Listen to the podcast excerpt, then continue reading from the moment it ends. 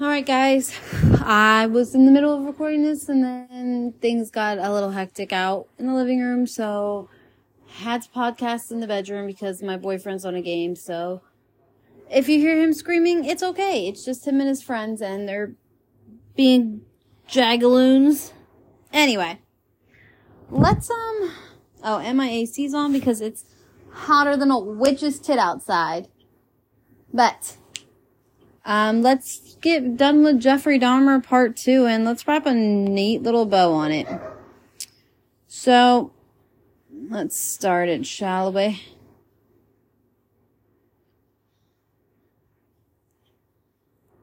If you missed anything, please go back and listen to episode one before we listen to, before you listen to episode two. So, we talked about his first victim, talked about his second. Now we are on a man named Richard um, um, and this was in March in 1988. And Richard was 22 years old when him and Jeff actually met outside a bar in Milwaukee. And Jeff had offered him $50 to return, um, like to return with him back to his grandma's because his grandma let him back in. Um, you know, I don't know why. She just did. And Richard was like, yep, okay, like $50, sure, whatever.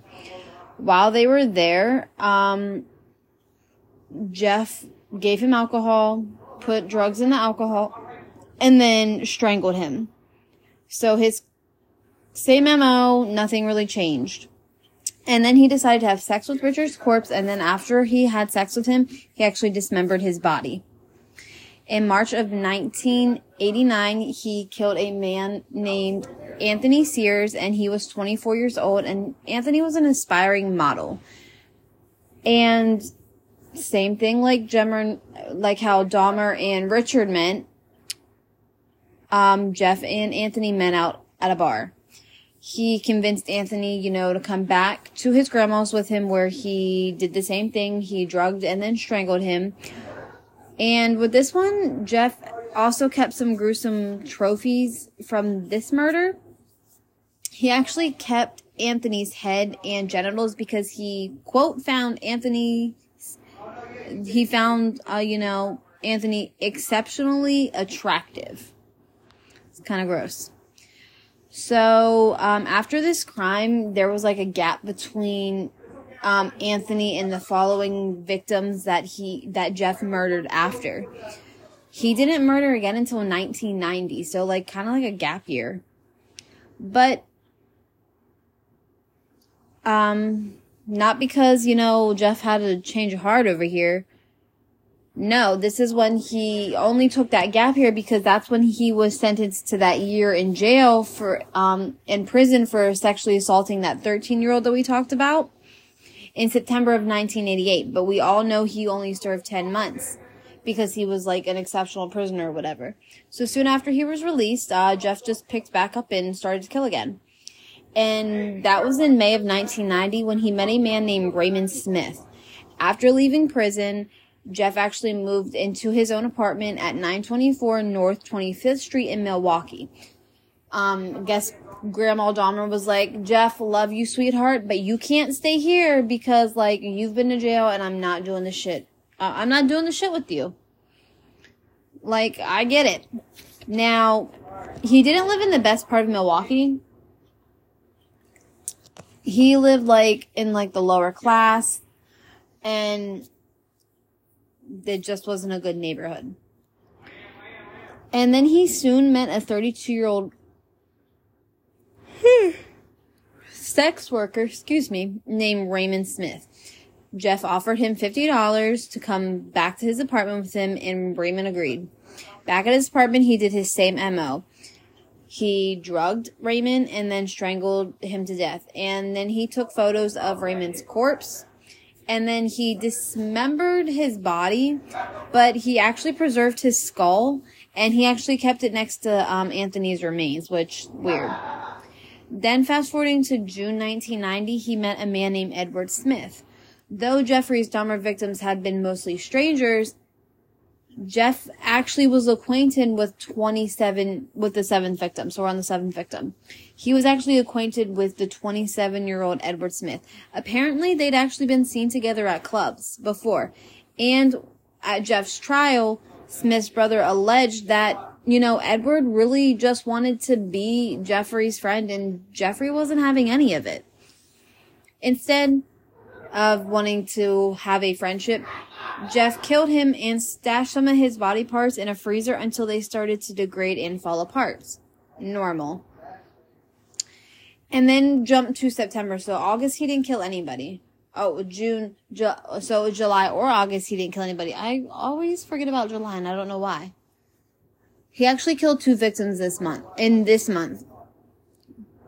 The first was, um, 22 year old Ernest Miller and then the second person was 22 year old David Thomas.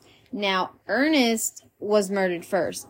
Unlike most of Jeffrey Dahmer's victims who were strangled and drugged, Ernest's death was actually different. His throat was cut. Per biography, Jeff also experimented with eating parts of, Ern- of Ernest's body. So this is when he started to eat. He quote said this, I was branching out, and that's when cannibalism started, Dahmer later told Inside Edition. Eating the, eating, the eating of the heart and the arm muscle. It was a way of making me feel that my victims were a part of me. Oh my God.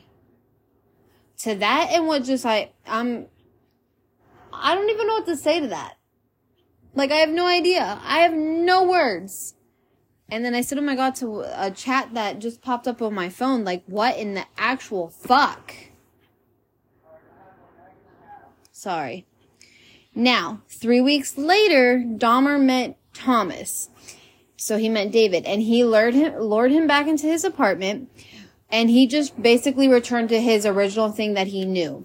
He drugged and strangled them. However, he didn't choose to keep any parts of um, David's body. Then we're going to hop to February 1991. And this was a man named Curtis Schroeder after a brief pause in murdering people because Jeff killed again. This time he um used he used his unusual trick of offering money for nude photos of a 17 year old, which was Curtis, and he agreed to go back to Jeff's apartment. There, Jeff did his same thing. He drugged, strangled, photographed, and dismembered him. And he actually kept various parts of his body, both to cannibalize and to save his trophies. 1991, Elroy or Erroy Lindsey.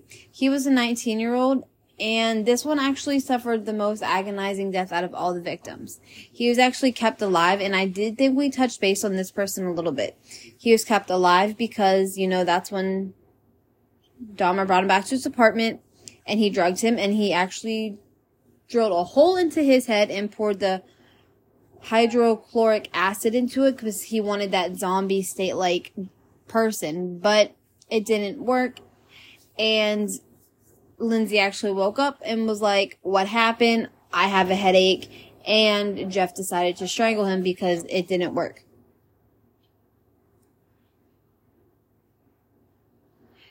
His um another victim of was May of 1991 and this was Anthony Hughes and the um the minor um and his name was Konrikak. I'm pretty sure I butchered that name so I apologize.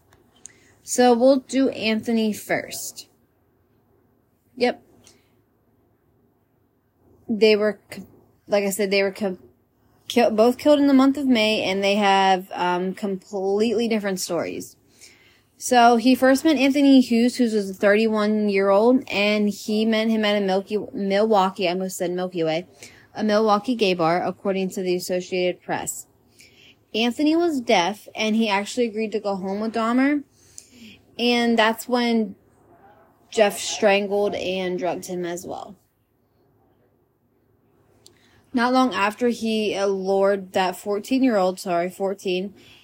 And this 14 year old boy wasn't anybody. It was actually the younger brother of the boy he assaulted back in 1988 that he served jail time for.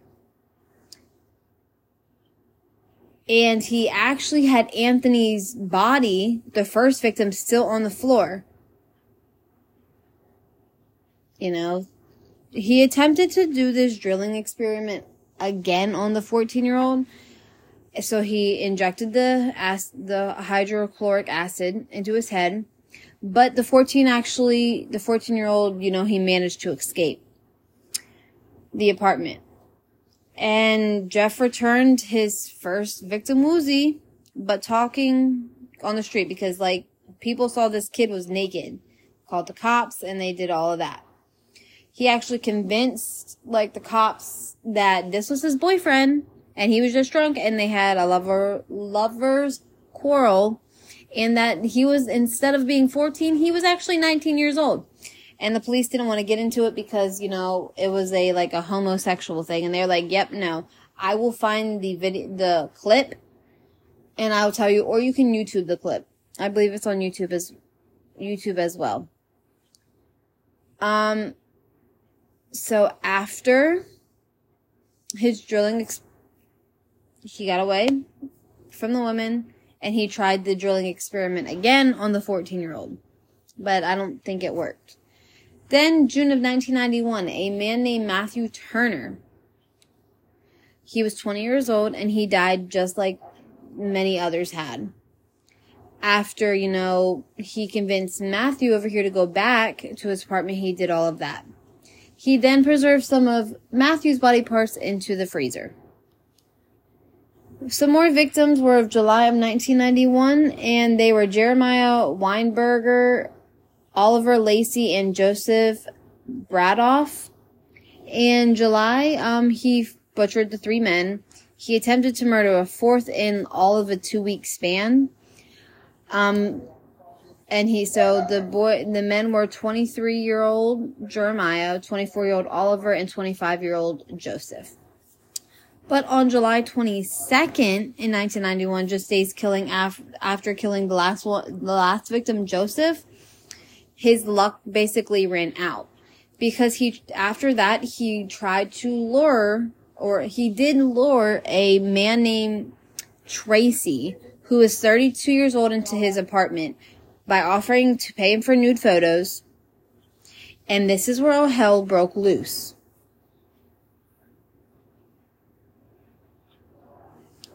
And I'm about to tell you why. Give me one second.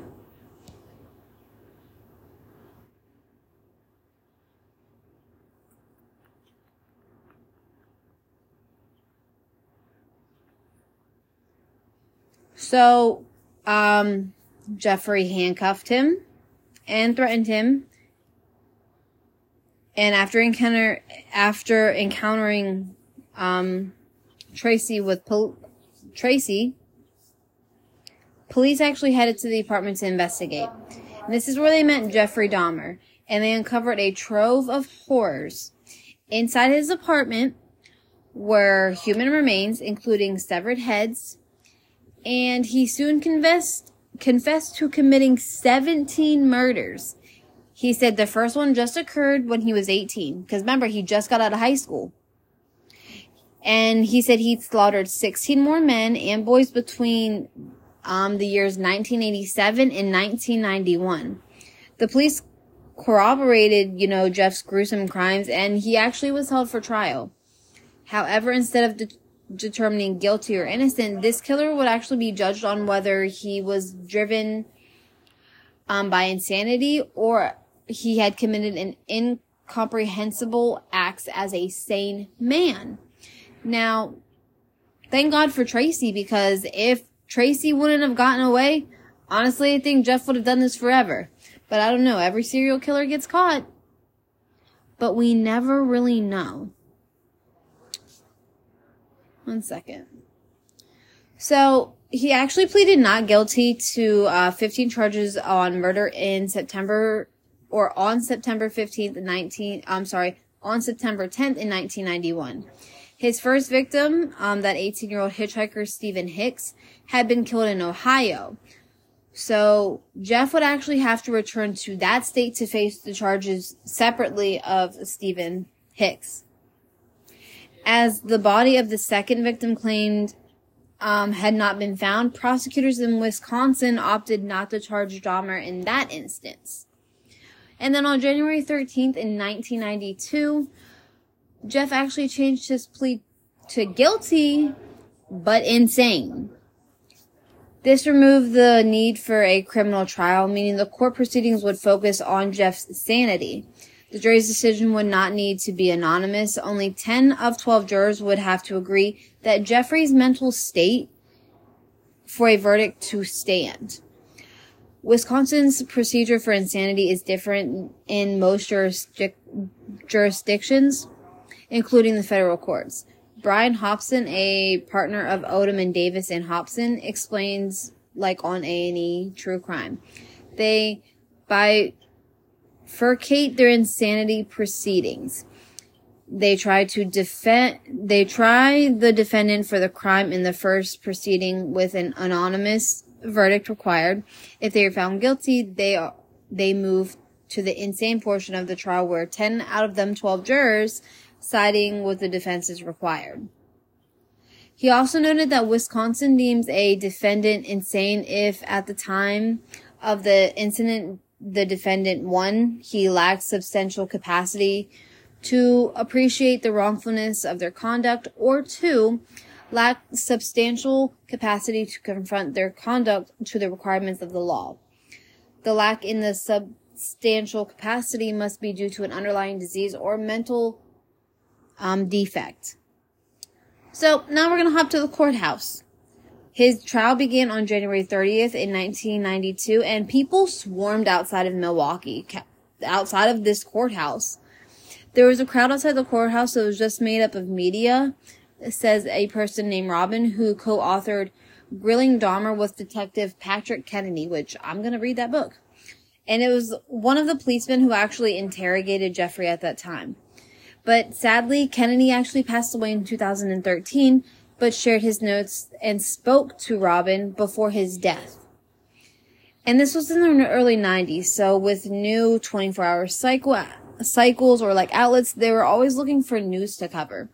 And a serial killer that was, and a serial killer was on trial and there was opportunity to report on that, said Robin.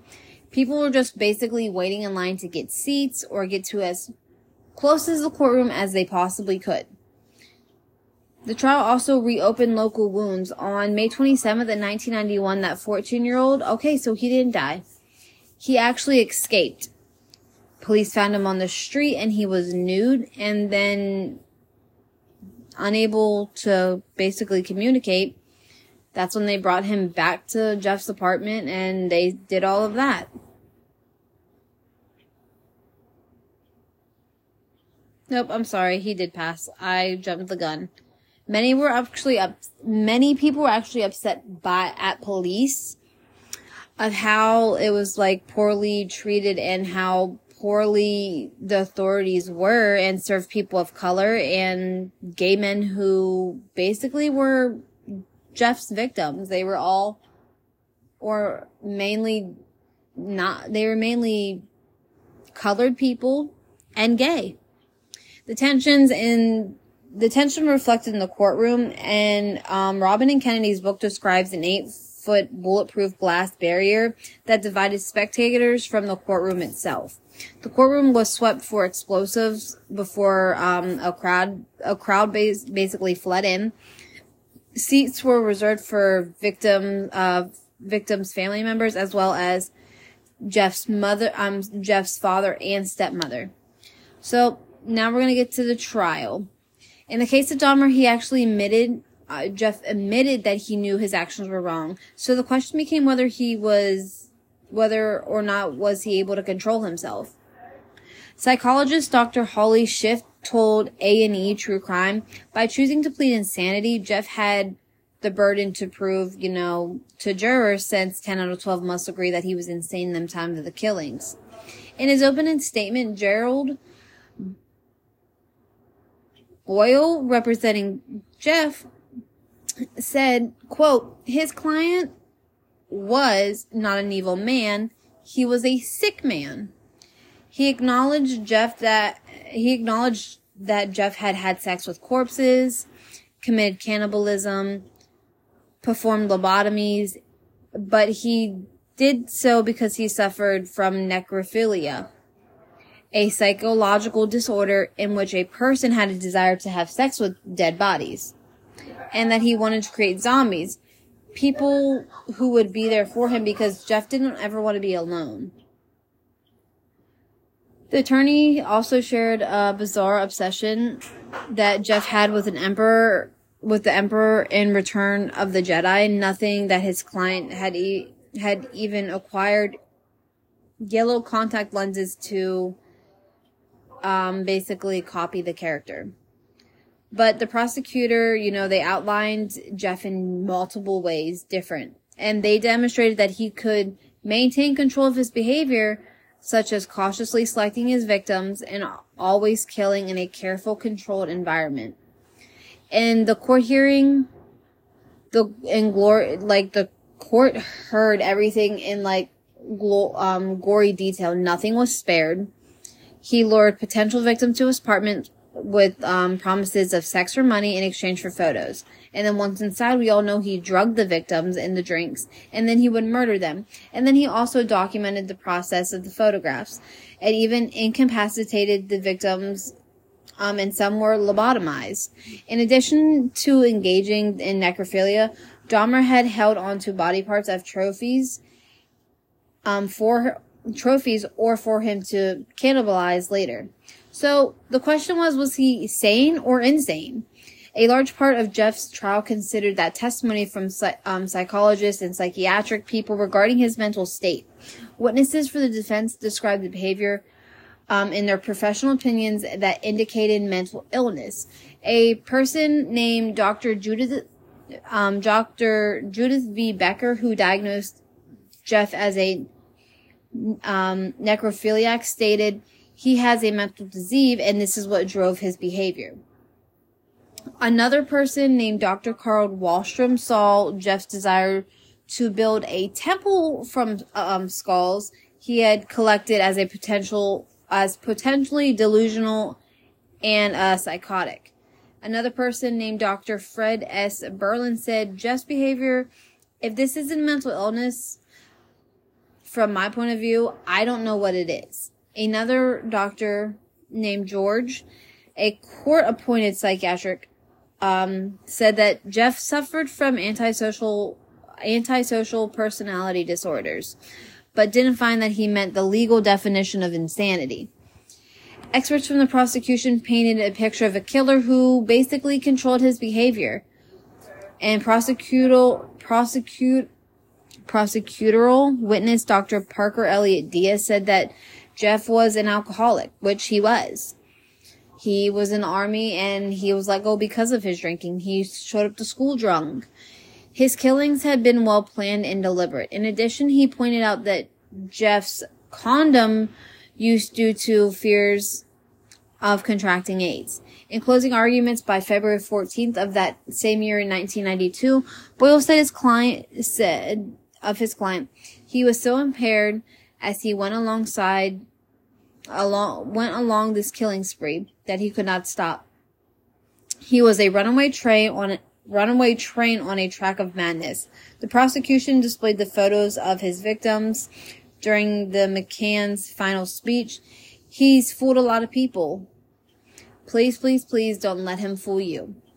The verdict, the jurors were instructed to um, basically consider if Jeff had that mental illness or not. And if so, did this render him unable to con- um, conform the law? A finding of insanity would send him to prison. And should the jury declare him to be insane and incapable of control, Dahmer would actually then be sent to a state uh, institution where he could later petition for release. But on February 15th in 1992, 10 out of them 12 jurors found Jeffrey was not mentally ill, as Jeff had been determined as Jeff had not been determined insane. And the question of um, his ability to control himself did not need to be decided. His crimes were organized, premeditated, and he chose his victims carefully, said Dr. Schiff. He was thoughtful when he came to storing his body parts in his refrigerator as he planned to eat them later. He targeted men who did not have a car since he knew that missing persons could be traced through automobiles. Someone who is insane does not have the, the ability to plan ahead and have that forethought and organization to commit these acts. So, what was Jeff sentenced? He after the verdict, he um, had that oper- Jeff like many killers or whatever you do had the opportunity to speak. When Jeff was allowed to address the court, it was pin drop quiet as this was the first time anybody in that courtroom would hear from the man who killed 17 men and they would hear from him right away. Jeff quote said this. He told the court quote, I wanted to find out just what it was that caused me to be so bad and evil. The doctors have told me about my sickness and now I have some peace. Judge Laurence C. Gram sentenced Dahmer to 15 consecutive life sentences. Jeff was sub- subsequently tried for a murder in Ohio, and he was found guilty, and he actually received another life sentence. Um, but he, his time in prison, it wasn't so good. Um, inmates did not like him. Um, obviously, one because you killed children and you're just a disgusting human being. And um, when he would eat, inmates would say that he would shape his food as dead bodies, and they just didn't like that. So, but it's okay because remember what I said. He actually got what was coming to him because on November 28th in 1994, Jeff was actually beaten to death by a fellow inmate at Wisconsin's Columbia Correctional Institute. The inmate was um, a man named Christopher Scarver, and he claimed that Jeff had been taunting fellow inmates with his, you know, cannibalistic infatuation. Um, and then I believe um, the per- the inmate who killed Jeff actually killed the other person as well. And you can't tell me what I no one can tell me this, but he definitely was it was the guards knew. It was this they were like yep set up we're doing it. And they basically left him in the room. But guys that um that wraps up jeffrey dahmer over there. And uh yeah. The end